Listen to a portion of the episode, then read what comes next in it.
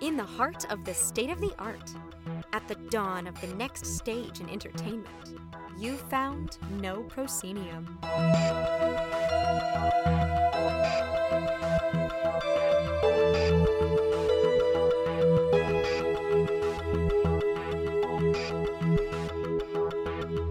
Have indeed found No Proscenium, the voice of everything immersive. I'm Noah Nelson, and welcome to episode 415. Wow. Of our ongoing exploration of the immersive cosmos. This week, No Pro Arts editor Laura Hess hops into the host chair for a conversation with New England curator Leah Davis and London curator Shelley Snyder. The topic at hand a look at installation art and how different environments impact audience engagement. For this time out, the crew will focus on Outernet's Now Building installations in London and works at Mass MoCA in Western Massachusetts. And after our main segment, some thoughts from me on the big news of the week the closure of Sleep No More in New York and what that says about the state of immersive theater in 2023. Before we get into all that, a reminder that I'll be giving a tour of the immersive cosmos, in the form of a talk, at LDI in Las Vegas at the beginning of next month.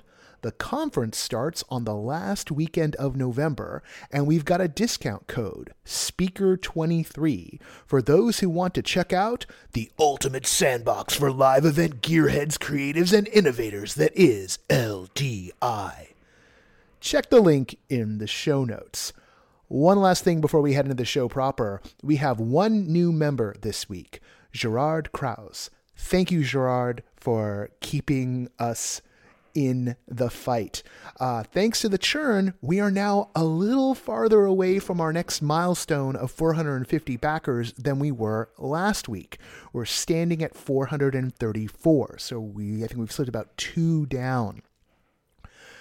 We got to get there, folks. I know so many of you are already backers, so this is this is a little change not trying to hit you up for money, although I'll, I'll, give the link for those who haven't you know, become backers yet.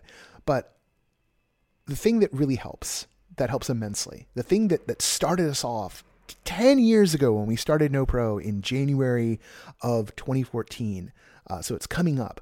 Uh, the thing that, that we did then was just had everybody tell one person. So help spread the word of what we do. Share the podcast, the call sheet, the review rundown, our coming soon now playing features. Share those across social media and with your friends who you think are interested or could benefit from it.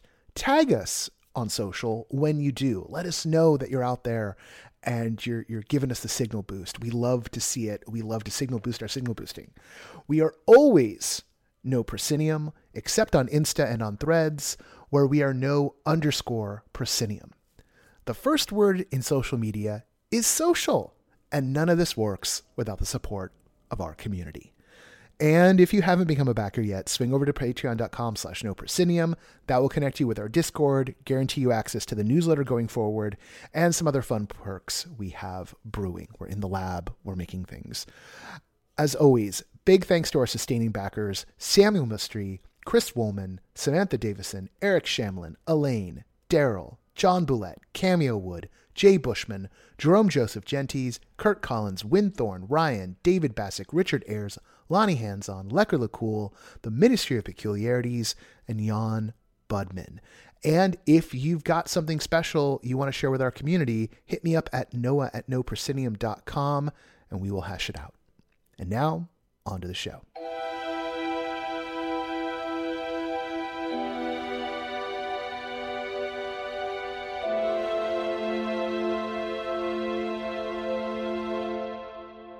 Hello, this is a special segment on installation art.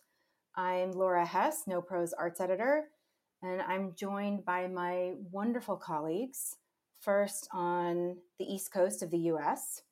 Hi, hi, I'm Leah Davis, Senior Editor and New England uh, contributor for No Proscenium.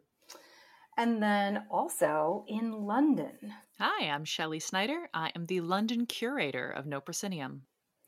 So, today we're going to be talking about installations in Boston and London.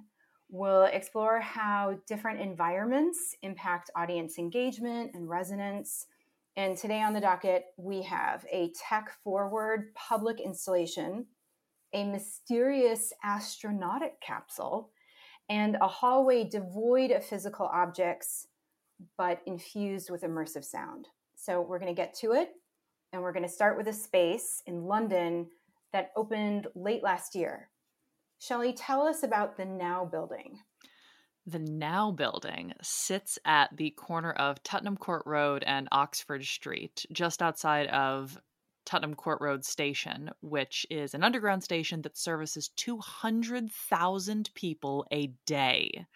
So when people talk about going shopping in London, they're usually going shopping on Oxford Street and they're usually coming in and out of somewhere close to Tottenham Court Road Station. So the Outernet building, which opened last year, uh, a portion of it is called the Now building. And at ground level, open to the public uh, at most times, is this huge room. Uh, I mean, I call it a room. It's got a ceiling, it's got three walls, uh, and it's just these beautiful digital displays and soundscapes and there's also free wi-fi that just draw people in as they're coming in and out of the station it's lit all day long it's lit almost all night long it's overwhelming in how beautiful it is and i think actually before uh, the msg sphere opened if i'm remembering correctly these were at the time these were the largest LED screens in the world. So, just to give some context there. Um, so, Shelley, tell me about because we've both seen different programming at the Now Building. I was there at the end of June. Tell me what I mean. You go by this a lot, so I want to hear what you've seen when you stopped um, and interrupted your commute and took some time there to to experience this. What did you see? Yeah, so the Now building is actually on my daily commute. I work about I want to say a 5 minute walk away from the location, which means that I go by there regularly. So often I'll only see art in passing. Uh, you know, if I'm walking towards Soho for the evening or if I'm walking to the office in the morning. Uh, but once I, you know, I intentionally went to go and stay in the space and experience it. And I saw a piece called The Spaces in Between. And what this was was it wasn't just beautiful overwhelming digital displays of you know tessellated fractal images that were overwhelming and beautiful in and of themselves there were some interactive portions to them. So the now building because it offers free wi-fi and it offers benches and it has community wardens it it's a relatively safe space to hang out and sit and wait and meet up with friends or meet up with colleagues or just kill some time.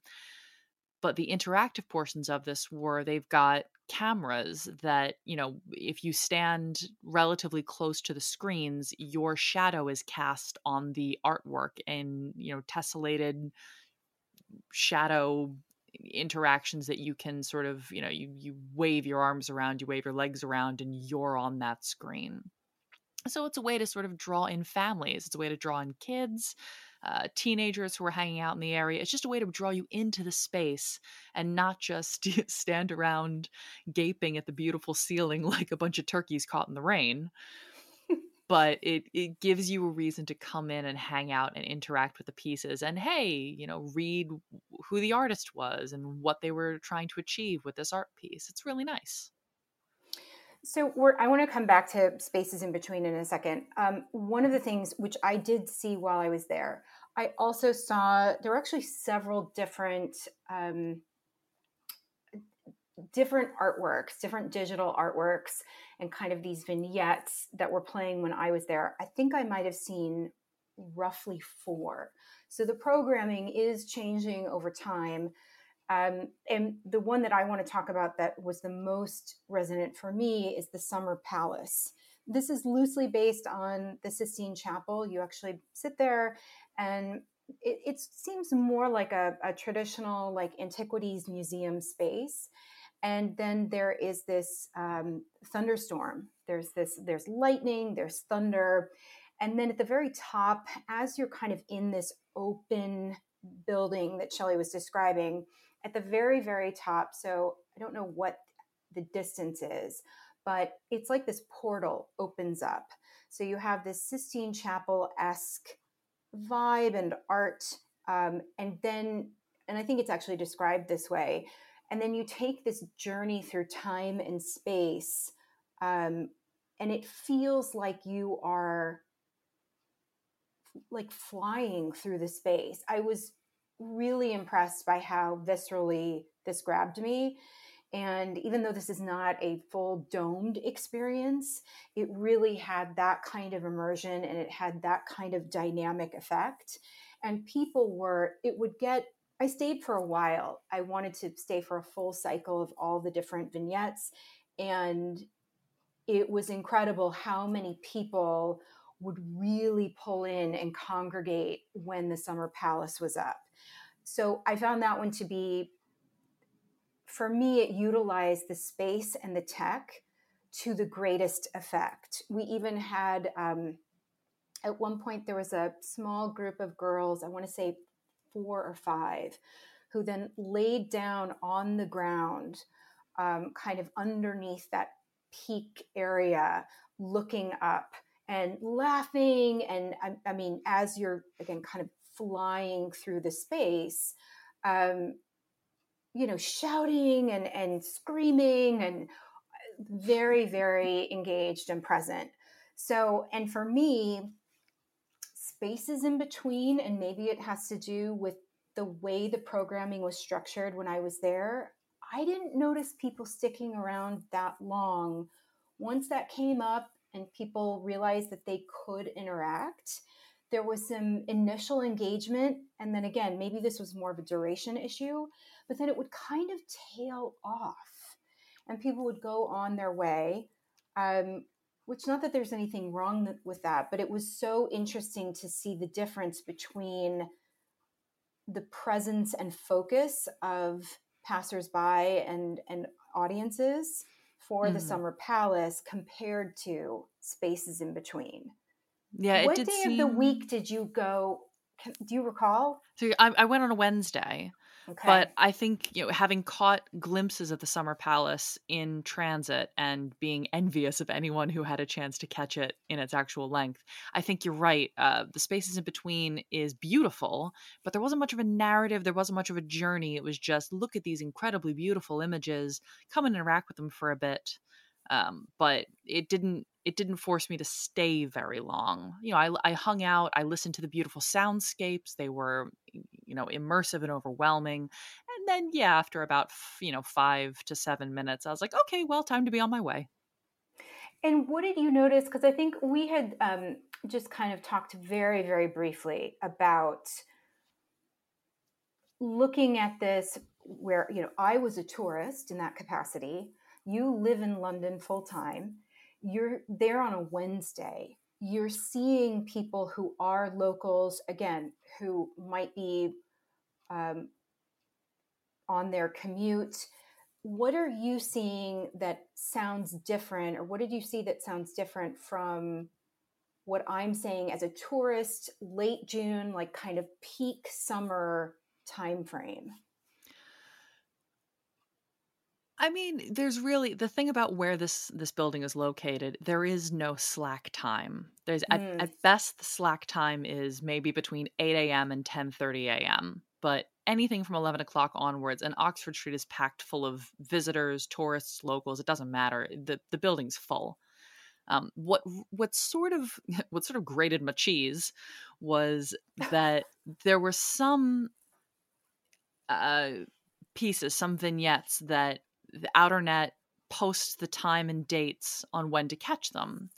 And then there are some that they don't, that they hide inside their app. They say, hey, do you want to come and see, you know, this show that's currently on, or you want to come and see this piece? Download our app to see the times and dates. I'm like, I'm not going to do that.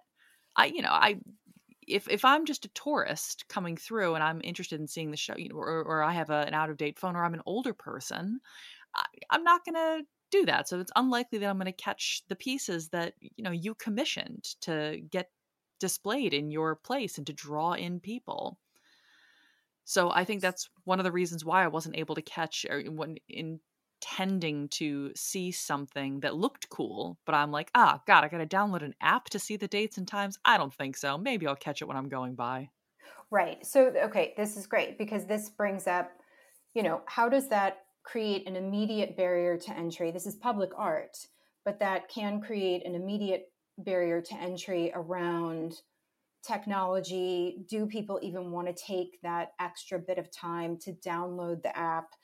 It, how important is it to them? So, do you feel like that is creating a disconnect between who this is intended to reach and who this is actually reaching? Well, Interesting you should say that. Well, so the the public art that they list for, for you know, that list the time and dates online easy is the taster. It's like, hey, come by, see these cool things. Oh, you want more? You want the more specific thing?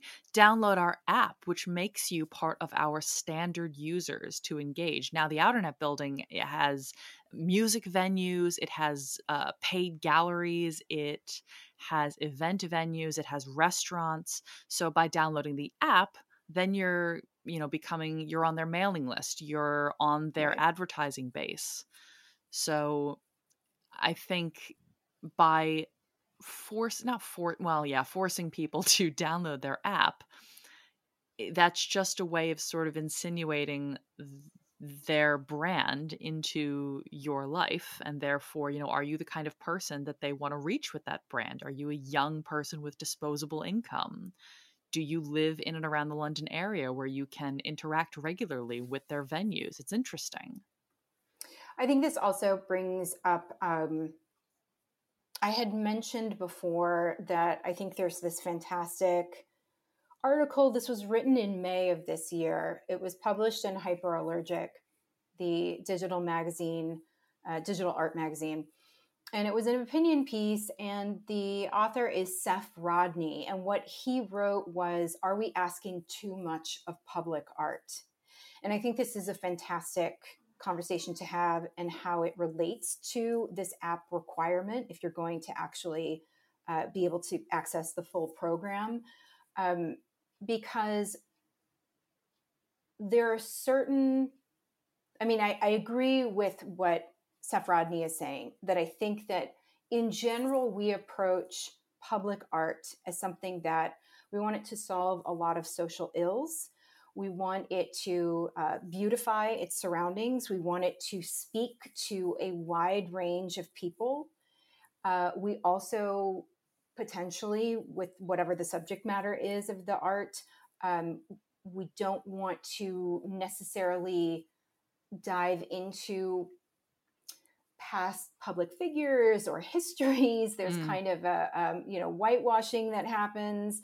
So I think it's also interesting in terms of do we feel like public art shouldn't be asking us to download an app? Does that somehow feel like a violation of an agreement that we have in terms of our public spaces.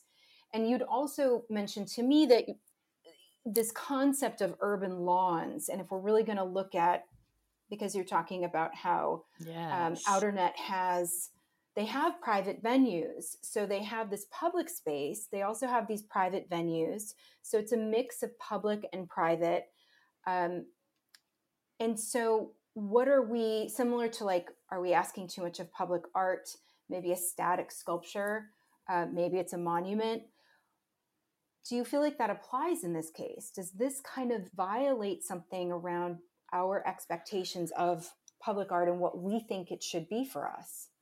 Well so the concept of the urban lawn is you know, next time you're walking through a major built up district in a major city and you look at you know through the glass windows through into a huge sprawling reception floor on the ground floor with just you know a desk and a security guard and then a bank of elevators behind them. That is the urban lawn. That is the owners of that building saying we have so much money that we do not need to dedicate the ground floor of our building to retail and to earning ground rent from retailers or selling anything to the public.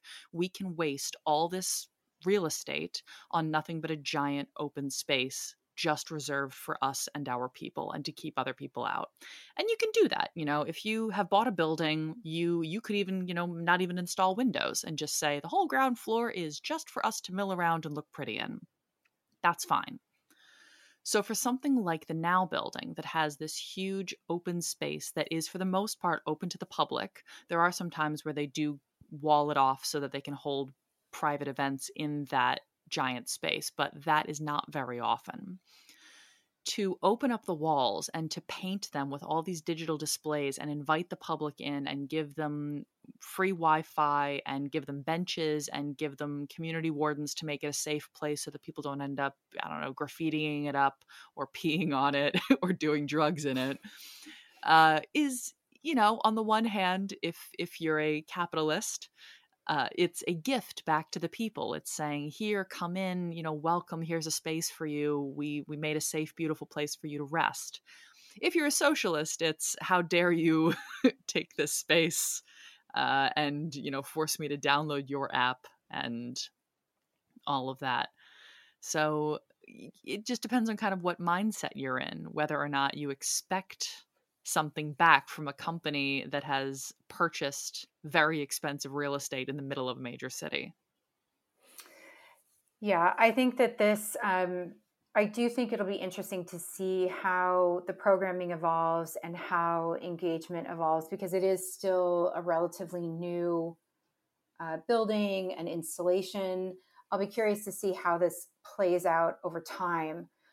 I want to segue over to Leah since we've just been talking about primarily the public space and how are we engaging with art the, in that setting.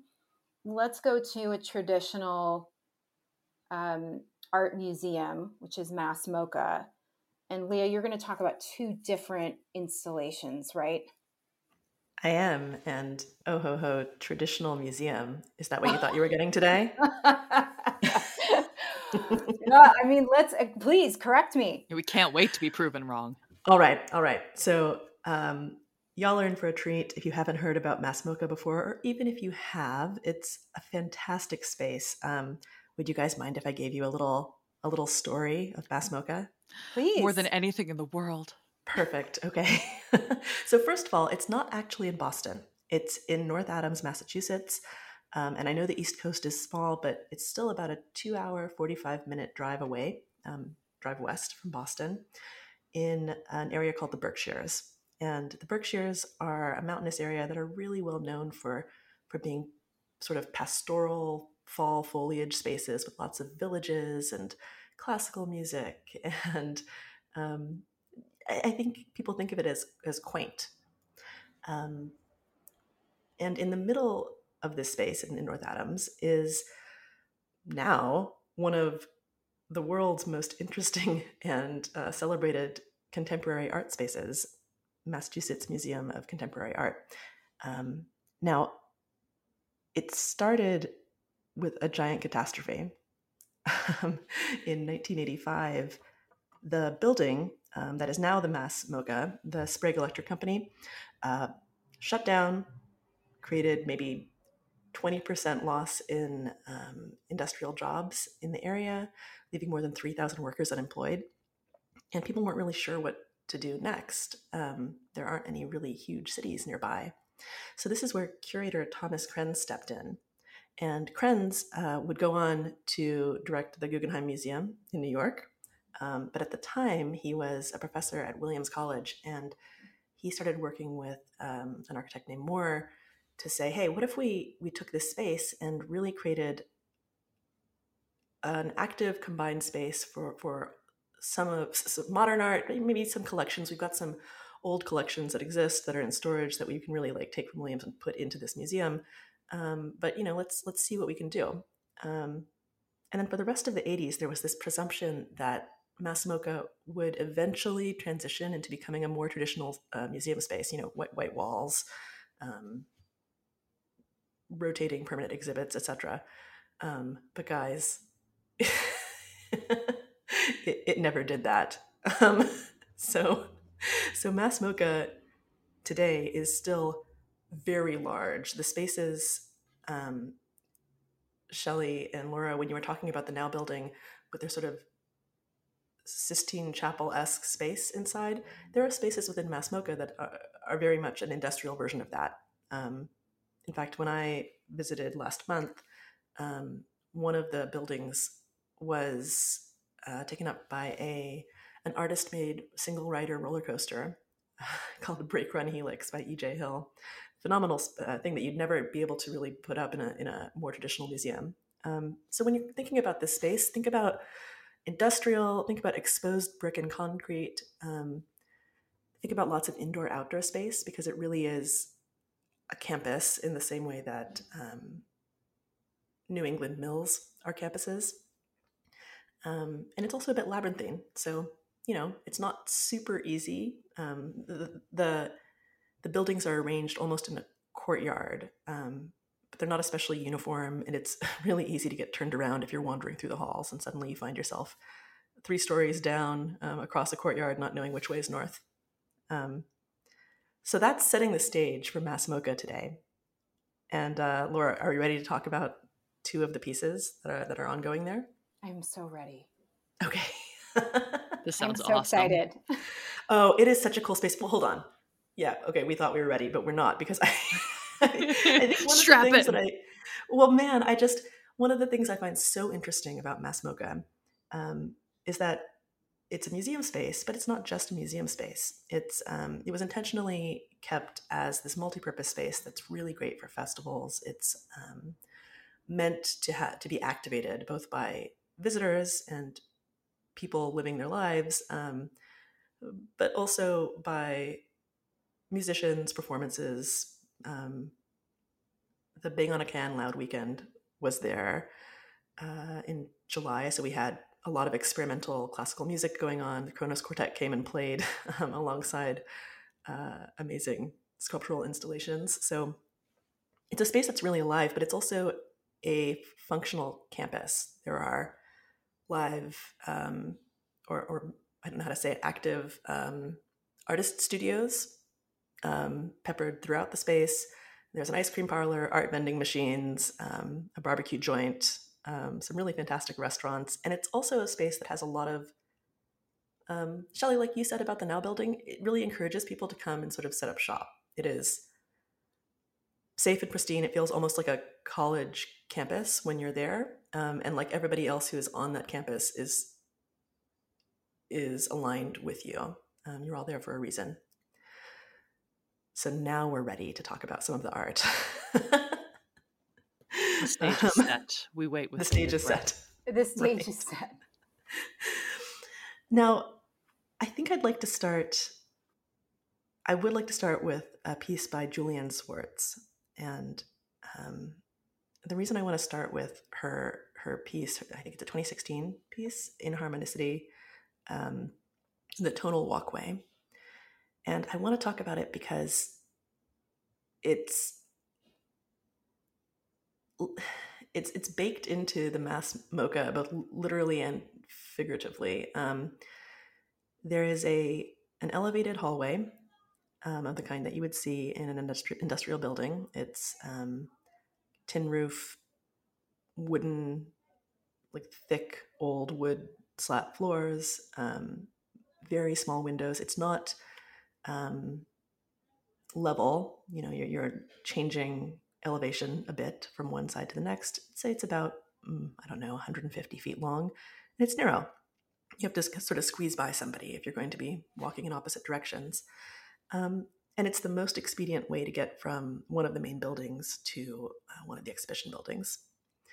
And because the first time that i walked down this hallway was during um, a musical performance that was outdoors at the time, and I could, kind of hear it off in the distance. Um, I didn't immediately realize that I was walking through an art piece. Um, in fact, I didn't even stop to think that I was practically forced to experience this art piece if I wanted to continue exploring the building. Um, and you know, there's a museum. It's, it's, it's a it's a museum. It's also a cultural community space. So there's lots of flyers up on the wall. You know, you might see something for a yoga studio or um, tutoring your kid in French. Um, and I wasn't paying too much attention to the sign that was in front of this hallway. Um, I realized later in the day that um, it was the artist's statement and it explained what I was hearing. Because the first time I was walking down this hallway, I was completely alone and I thought I was listening to music outside, the bustle of a handful of people outside, but I could not get over the feeling that there was somebody just over, just behind me, out of out of sight. That maybe there was somebody walking in the hallway with me, and it was spine tingling, um, but not scary. What did and this I don't sound think... like? So, oh, so that oh, people can yeah. kind of imagine. Um... Well, I would love. Okay, you know what? If we're lucky, we'll be able to get a clip of this at the end of this segment. Um, but it's a 20 channel soundtrack um, that rotates. It's about 13 minutes long, and it is all human voices. Um, most of them aren't saying anything. These are human voices who are translating emotion um, into sound. Some of them are professional, some are not, some are children, some are adults. Um, and the sound is thrown, it creates a spatial soundscape so that um, the sound might move faster than a human might move. Um, or maybe it's popping up in one place and then in another place. Um, and it sounds at first a bit eerie, sort of like low Gregorian chanting. Um, but then as additional voices layer onto that, you're given the impression of being maybe at um, a ghostly dinner party. um, maybe not quite as macabre, but. Uh, well, I think that's a good moment to interject that part. Some of the voices are uh, members of Roomful of Teeth, which yes. anyone who has watched the Netflix German series Dark, they are featured on uh, those soundtracks, and it's a very kind of breathy, plosive. Um, it, it, it it's very unnerving, and saying breathy and plosive doesn't sound unnerving, but they have I, I, think even just knowing that tiny bit since i haven't experienced this in person even knowing that some of those voices are from roomful of teeth i was like ooh that sounds really disorienting. Well yes and on paper it should be and in fact i'm i'm looking at the artist statement right now i'm seeing some pictures it looks creepy this looks like an ambient horror movie, but I've got to tell you, it's extraordinarily comforting, or at least I found it comforting. Um, so initially, just, you feel like someone's. You're like, okay, is this is this? Am I hearing ambient sound from outside? Then you sort of felt like someone was maybe over your shoulder, or you're trying to identify where it's coming from. But once you were able to understand, you know, you realize, okay, this is an, its own installation. Um, then you felt comforted. How did that just, shift go? Well, so I think that there's something inherently interesting when immersive art um, is entered into without the explicit contract between the artist and the experiencer. Um, and Mass MoCA does this thing really well because art, immersion, and experience are baked into every aspect of the building, of the space. And there are spaces where you go and you're looking at art and you just know you're looking at art. You know, you've got a framed painting on the wall or what have you. Um, but there are spaces also where you might not realize that the thing that you're experiencing was intentional and, and curated and for you until after the fact. So for me, um, I was already in a curiosity mindset within the space. And although I was not processing that I was hearing a particular sound that was affiliated with this space directly, I was curious about what it was. And when I when that light bulb went off and I realized that I was, you know, it's happening now, the immersive, the immersive art is happening right now around me, I cannot express the amount of delight I felt. Um, and I must have gone back up and down that hallway half a dozen times before I moved on to look at the next exhibit. Um, so this actually introduces a, a, great question. There is, and I'm going to um, reference something else that people may or may not know about in New York in Times Square, there is a public art installation. There is no signage. Um, it is just sound. And it is actually coming, it's called Times Square. It's by the artist is Max Neuhaus, and it is uh, sound that is coming up from the subway grates. And so this is something where once you, it's kind of this interesting hum. Again, you're not sure is it is it the subway itself, but this is available to the public at any time that they are in Times Square. Again, no signage. How do you feel like this installation that you're talking about at Mass MoCA and that specific choice to make this sound driven? Do you feel like these are four different audiences? If we're kind of again dissecting public versus private, what is the impact there, do you think? I do. I do think it's for different audiences. And I think that um, while I was delighted and didn't realize in the specific that I was experiencing an art installation, I had entered that contract by coming into Mass MoCA. So I was already in a museum and I was in a space where people are expecting to be challenged a bit and maybe are looking for things um, to experience. And that's not always the case. Um, in public spaces. Although let me let me change my my tune a little bit because maybe they are maybe this, these kinds of arts are for the same people. Um, but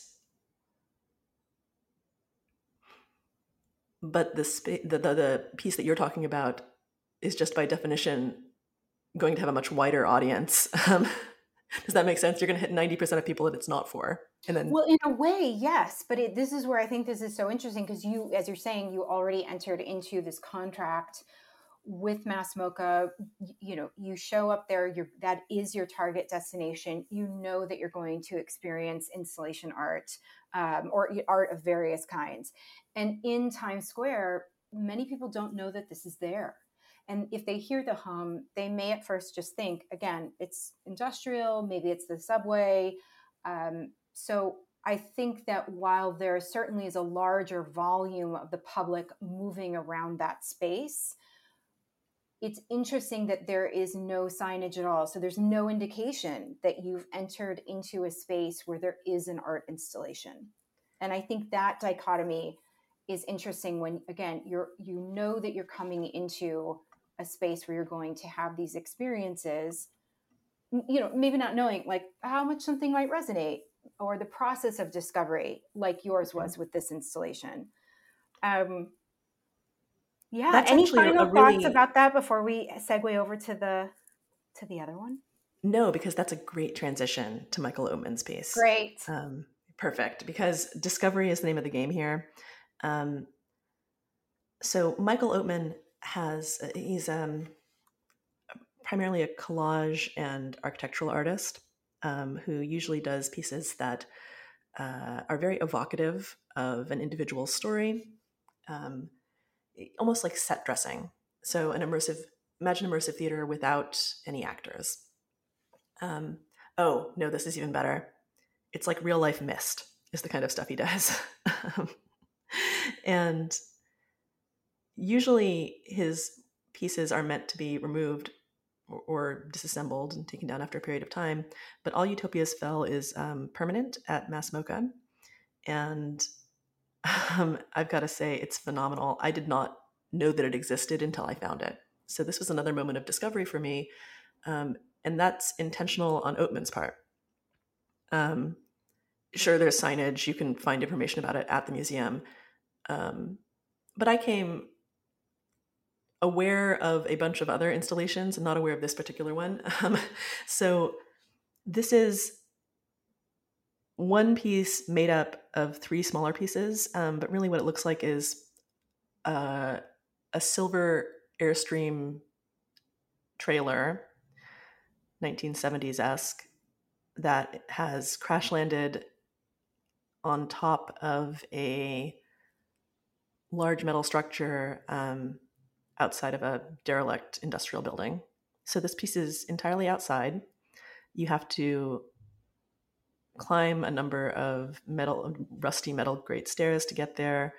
Um, it's not entirely clear what you're meant to do, whether you're allowed to go in, etc. Um, but Oatman himself says part of the intention of the piece is you really do have to to figure it out. You've got to figure out how to get up there. You've got to figure out what it's about. And once you do get up there, um, what you see is, oh gosh. Okay, so when Oatman was putting this together, he wanted to put himself in the mindset of somebody who had crash landed um, in a future apocalypse type space. So he stopped cutting his hair. He locked himself in the Airstream trailer for a couple of days and tried to put himself in the mindset of a Buck Rogers style pulp fiction spaceman. And then he created a space that looks so lived in, a combination of lab and living space and studio um, that has as much information as one man could possibly hold on to about human existence and what humans might need to create a new society. Um, books about agriculture and uh, samples of dirt, um, but then also just dream catchers and and it looks viscerally like when you step into the space like whoever's living there just stepped out and you know said was I'm, I'm going to be right back in just a minute but now it's 30 years later and you're still not entirely sure when he's coming back.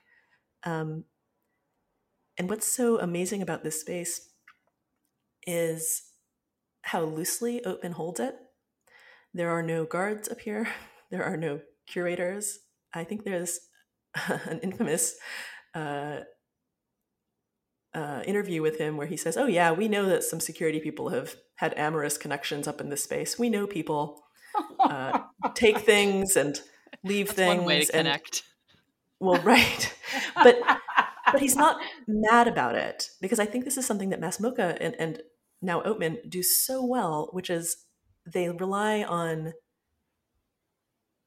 on the participant, on, on the person experiencing the piece to really activate it.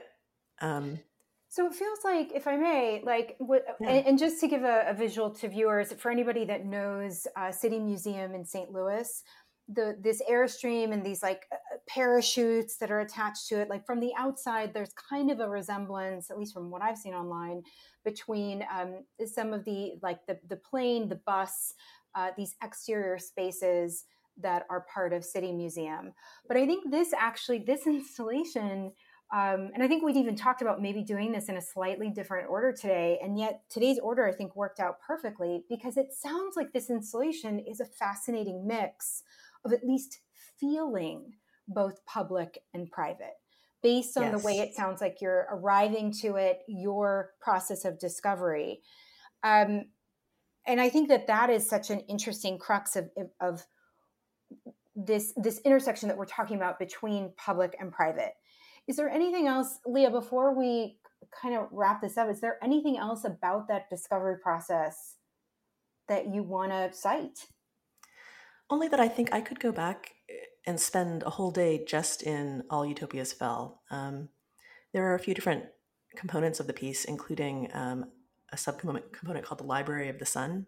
And I referenced this earlier, but there's maybe a hundred books in there, and each one of them looks so fascinating.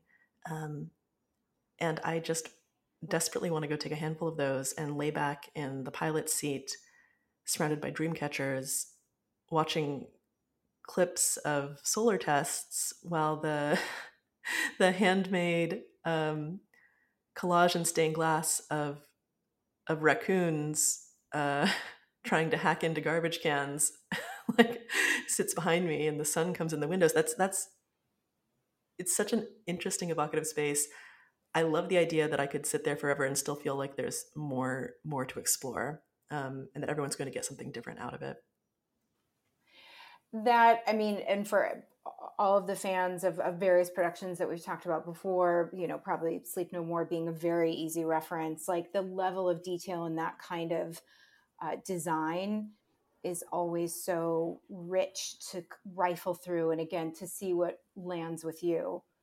Um, Shelley, you had mentioned a quote that I was unfamiliar with um, by a major artist, but it really ties in beautifully to this conversation. Will you tell us that quote?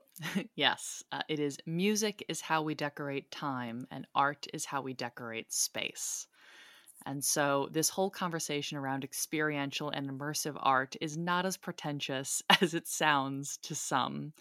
Uh, art is anywhere where the human hand has changed the visual outlook of something or the the sounds basically anywhere where humans have changed something to look different than it would have looked naturally so anywhere where you pass through space where that's happened you are experiencing environmental immersive art and so where we are talking about falls where an audience is aware of it and is uh, per- possibly having a role to play in it.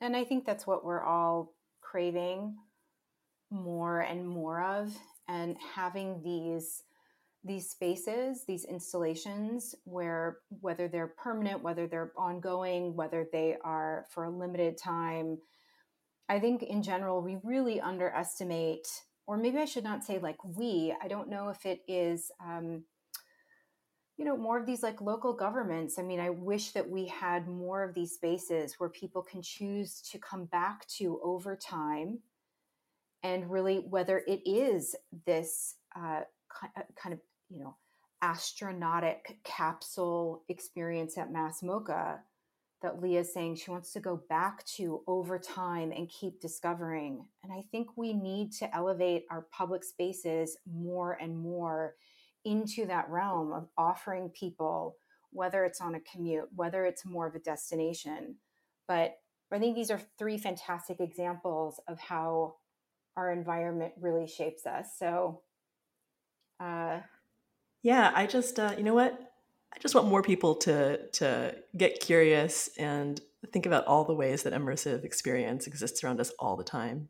And if, if we can help do that, then A plus. More art, more experience. Let's do it. A hundred percent. Great. Thank you both so much. This was such a fun conversation, and I hope we get to do more and unpack other installations and experiences down the road.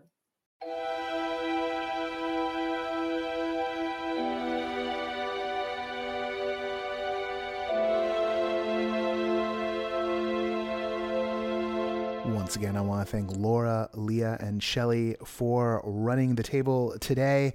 Uh, you can find links to everything uh, they talked about in terms of the installations, uh, the, the, locations, and uh, also I'm going to throw in that uh, that article that uh, Laura was talking about. There'll be a link in the show notes for that as well. I've got that on a different page in my notes. So I'm like, oh, yeah, that article, you know, by the guy they were talking about for a second there. Uh, it's if I if I switch tabs, but I'm not gonna switch tabs. Um, not gonna switch tabs because it uh, there was a big piece of news this week. Uh, there was there was actually a couple of pieces of news this week, uh, but the big one by far uh, was uh, the closure of Sleep No More in New York. Uh, that'll be happening at the end of January. Uh, this, after by the time the last show runs, uh, it will have had, uh, I think, over 5,000 runs will have taken place over the course of 13 years uh, when you count the pandemic year of, of everything being paused. Uh, so, running for 11, 12 years worth of worth of doing the show, and over two million tickets will have been sold over the, that tar- time. Um, what's interesting is this is this is landing in a couple different ways. I think a lot of a lot of fans or some fans, particularly super fans of Sleep No More, who maybe definitely ones who aren't you know part of you know fans of like immersive as a whole, they're completely bummed, right? Like their favorite thing is going away. Uh, much the way that so many people were brokenhearted when Star Cruiser closed, and the way a lot of people were uh, discomfited when the Burnt City closed. You see a pattern here this year. There's a lot of closures. There's a lot of there's a lot of churn happening right now.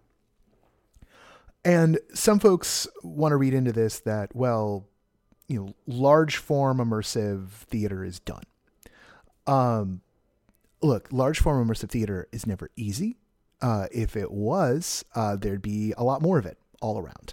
Punchdrunk in particular has tried really hard to bring shows to many a place, Los Angeles included, and found it very difficult to get all the pieces to fit together the way you need them to. So much of the problem is on the real estate and permitting side of things. And there's in the articles to, to get back to Sleep No More, in the articles about Sleep No More, uh, there are some quotes uh, from the producing team that is Emursive, uh, different than Punchdrunk. There's a relationship between these two, but Emursive is who has the rights and who produces Sleep No More in New York City. Um, about the cost of the show just kind of kind of going up beyond what is you know probably sustainable or profitable for them, uh, and about not wanting to raise ticket prices. Uh, although I got to admit, that one made me raise my eyebrows a little bit because while Sleep No More is quite expensive uh, relative to what it used to be, it's like $180 right now. Uh, there's also a lot of shows in a lot of places here in Los Angeles as well that don't deliver nearly on the level uh, that uh, Sleep No More does. Uh, that are charging that much. so I'm a little bit like, oh, is that is that really the, the, the problem? Uh, what what the what what New York ticket prices can sustain? I think we definitely know that New York live entertainment in New York as a whole, Broadway as a whole, it, you know, and and Sleep No More is off Broadway, but the entire you know ecosystem of going to a show in New York has really not sprung back from the pandemic era. Like big hits are still big hits. Uh, and it's not as if live entertainment as a whole isn't a thing people aren't willing to go out of their way for and spend a lot of money for. Taylor Swift and Beyonce say hi. So, a bit of a question of like, well, what's going on? And there's there's some in the micro of Sleep No More, and there's some in the macro of that. We saw that Here Lies Love, uh, is, you know, did not work on Broadway and K-pop before that did not work on Broadway. And whereas Sleep No More is off Broadway, uh, you know, didn't you know is is closing. Uh, Immersive Gatsby didn't work in New York. Worked in London for a long time. Didn't work in New York. Uh, what what's some of the stuff that's going on here? So in the micro of Sleep No More, some of the shipboard scuttlebutt has it that you know the the lease on the building is coming up in 2025 uh, and there, you know, might be some stuff in the building needs being fixed. We know that Emursive has been looking for another venue to do another show. Uh, they had some NIMBY problems uh, with with a venue that they had picked out in New York, so they lost that one uh, to the local council. Uh, so these are the the kind of constant problems with immersive um, which we acknowledge are a problem. And there needs to be structural and institutional changes in order to make this work happen because there is a demand for it. We, we know there is because we see it when we go to shows. And we see it when a show gets announced that, like, oh, the show is closing, and then instantly the closing dates sell out. Just whoop, right? The demand is there. You know, threaten to take it away, and everyone wants to go, right? You know, that happened with Star Cruiser you know, maintaining the market uh, is is something you got to do. When Here Lies Love closed, one of the things the producers there said was that you know you you got to develop the market for this. It's not just snapping your fingers, right? Immersive is not magic beans. Once you get people in the door, it's magic beans. But getting people to the door, that's an entirely different set of problems and, and honestly, one I think we're going to spend more time focusing on uh, ourselves. Uh, since we, you know, we, we have a fan channel here, uh, and we're kind of uniquely positioned to do some of that work. Uh, even if maybe in my heart of hearts, I, you know, I enjoy teaching students at CalArts about how more than I do necessarily about figuring out Facebook's latest algorithm. Um, but I want everyone to be clear on two things when it comes to Sleep No More in particular. One, it had an absolutely incredible run 13 years, 5,000 shows, 2 million tickets. Most shows in New York don't have that kind of longevity. You know, like that's when you're starting to get to your phantoms, right? Phantom came back after a pandemic and didn't last as long, right? Like Sleep No More out outraced Phantom. Um, there's also a level where you know a bit of taking it for granted, right? Oh, it's there, it's always there. Uh, and things indeed have changed.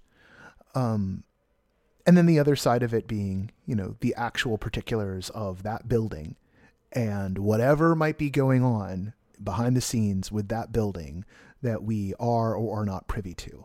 I also just really can't imagine that without a major tenant attraction show in there, that even with all the other shows and all the parties that they do, that that it's going to that they'll hold on to it for very long uh, past the closure of Sleep No More, probably to the end of the lease. Um, but that is speculation on my part, and I have not sat down with Randy Weiner and had a conversation about well, what are you going to do with the building, man? Um, that has not occurred. But that's a that's a you know I think it's a pretty good guess there. Now, looking at here, looking at Here Lies Love, looking at Burnt City, looking at Immersive Gatsby, looking at Star Cruiser, right? And Star Cruiser being a, a beast of a different color because of the, the price point and that it was an overnight adventure. But again, we find ourselves in this position where we're seeing a big swing close. I remind everybody that entertainment is a hits business. And when you get a hit, you last for 13 years. And when you don't get a hit, you don't. You don't last for 13 years. The economic particularities of immersive are pretty intense. I won't sit here and, well, maybe I'll do a little second guessing. Uh, I'm not going to sit here and second guess uh, the Here Lies Love production. Look, they spent a lot of money converting a Broadway theater into something that it wasn't, and then found that the Broadway audience wasn't interested in something that wasn't Broadway theater. Um, Whereas it did well in London and it did well in its off Broadway run. It had it had time to leave in Seattle. Like that show has an audience for it. It's just not necessarily the Broadway audience, much in the same way that Immersive Gatsby had an audience for it. It just maybe wasn't necessarily the New York audience. Also heard some tale that some stuff had gotten changed in the show from London to New York, uh, and maybe wasn't as enjoyable as it was in London. I think particularly in the case of Here Lies Love, where it was kind of a, a concert experience. Uh, where depending on your point of view, being down like in the in the pit in the standing area, like either did or didn't make it feel more immersive. Uh, that that sort of neither fish nor fowl construction uh, creates an issue. Uh, do are you making something for the people who want to dive in? Uh, who want to get involved in the story in the story world, who want to explore, or are you making stuff for people who want to see a show? And what Sleep No More teaches us is that you can create spectacle uh, and give people agency, a very limited set of agency to move around, and people will eat that up for a very, very, very long time. But if you're just kind of changing the seating arrangement that that might not necessarily give people what it is they're looking for when they're looking for things that are immersive. You might still find yourself more immersed.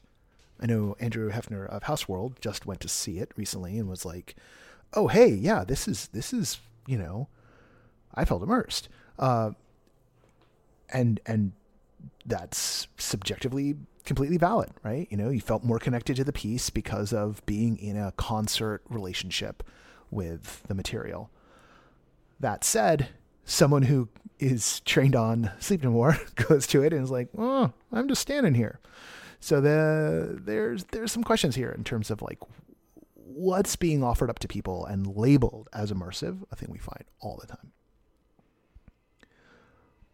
But I do want to acknowledge that when it comes to finding venues for the work, dealing with the truly hard problem of the way real estate and venues and performing arts centers are are structured in the United States, right? There's a slightly better time of it in England. I want to say slightly because I know plenty of producers have struggles there finding locations but we have some unique challenges here in the States and need to be working on those as a community. And by working on it, I don't just mean wishing hard. I mean, there's work that needs to be done reaching out into cities, into the, their infrastructure, into figuring out the permitting situations, in informing city governments about what the value of this work is, and helping them help us make connections into the folks who have land and who have real estate projects and who have you know storefront space that they're that they, they want to get activated. And then on top of that there's the complication of sometimes those landlords might be willing to roll with you but their leases because they have leases too they they have loans uh, that they're paying to uh, the bank, right? So I guess not lease, their mortgage, their mortgage. We lease, they mortgage, right? And the bank owns everything. That's that's the way of the world. Uh, their mortgages maybe won't let them part with uh, that storefront for less than a certain amount square footage, so it just lays fallow instead. So there's a lot of kooky things baked into the system we have that we need to find either creative ways around or to address head on. And some of them are way above our pay grade.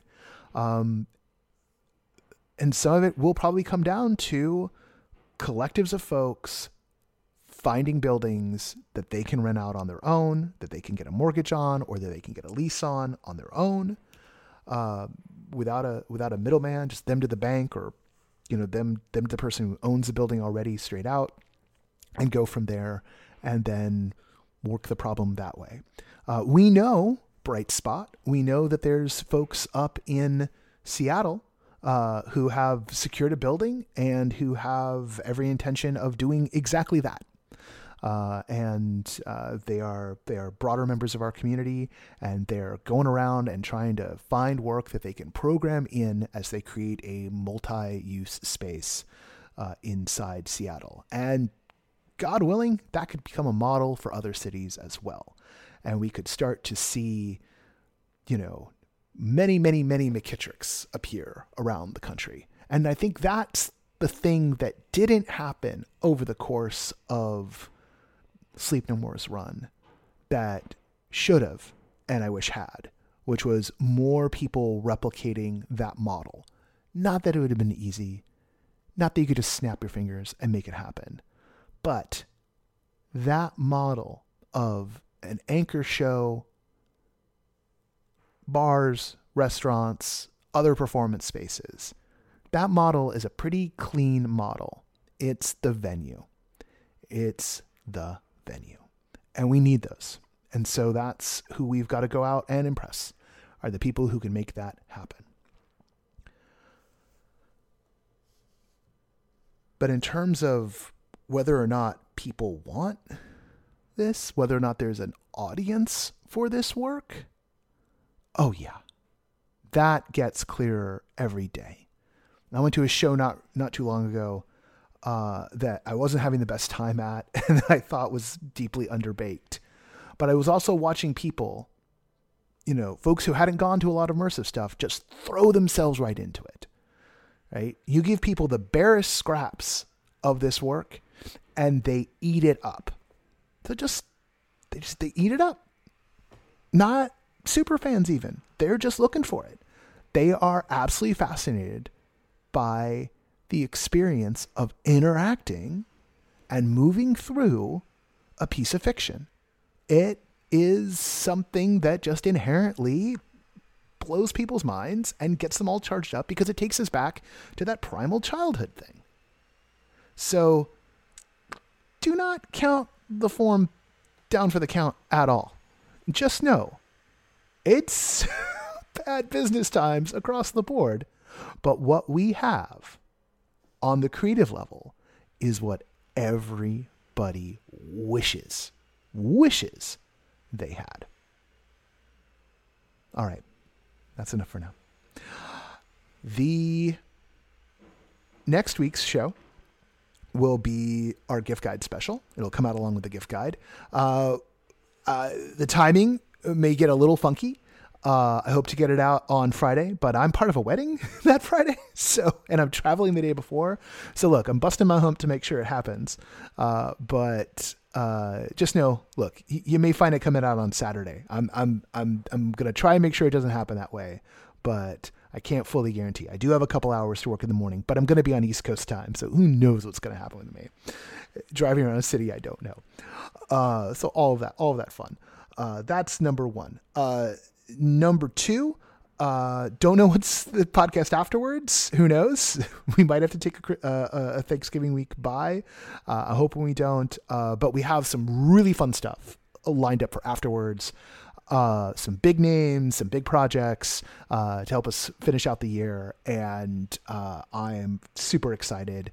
And I'm also super excited to connect with folks. If you're at the Immersive Immersive next week, I'm giving the keynote on Monday along with Scarlett Kim, and uh, I'll be there through Tuesday evening. Hit me up, say hi. Also, I'm going to be doing my best to connect with all of the incredible Performing Arts Center people who are going to be there because we need to get our community connected with those folks. So, taking this opportunity to make some connections.